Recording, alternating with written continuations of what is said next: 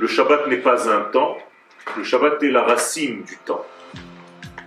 Mais en plus de cette notion de temps, il y a aussi une notion d'espace dans le Shabbat. Il y a certains degrés qui s'appellent Shabbat dans l'espace. Et il y a aussi le Shabbat de l'être. C'est-à-dire qu'il y a aussi un degré shabbatique chez les êtres que nous sommes, bien entendu, à condition d'arriver au degré du Shabbat, c'est-à-dire au degré du tzaddik, qui lui s'appelle Shabbat.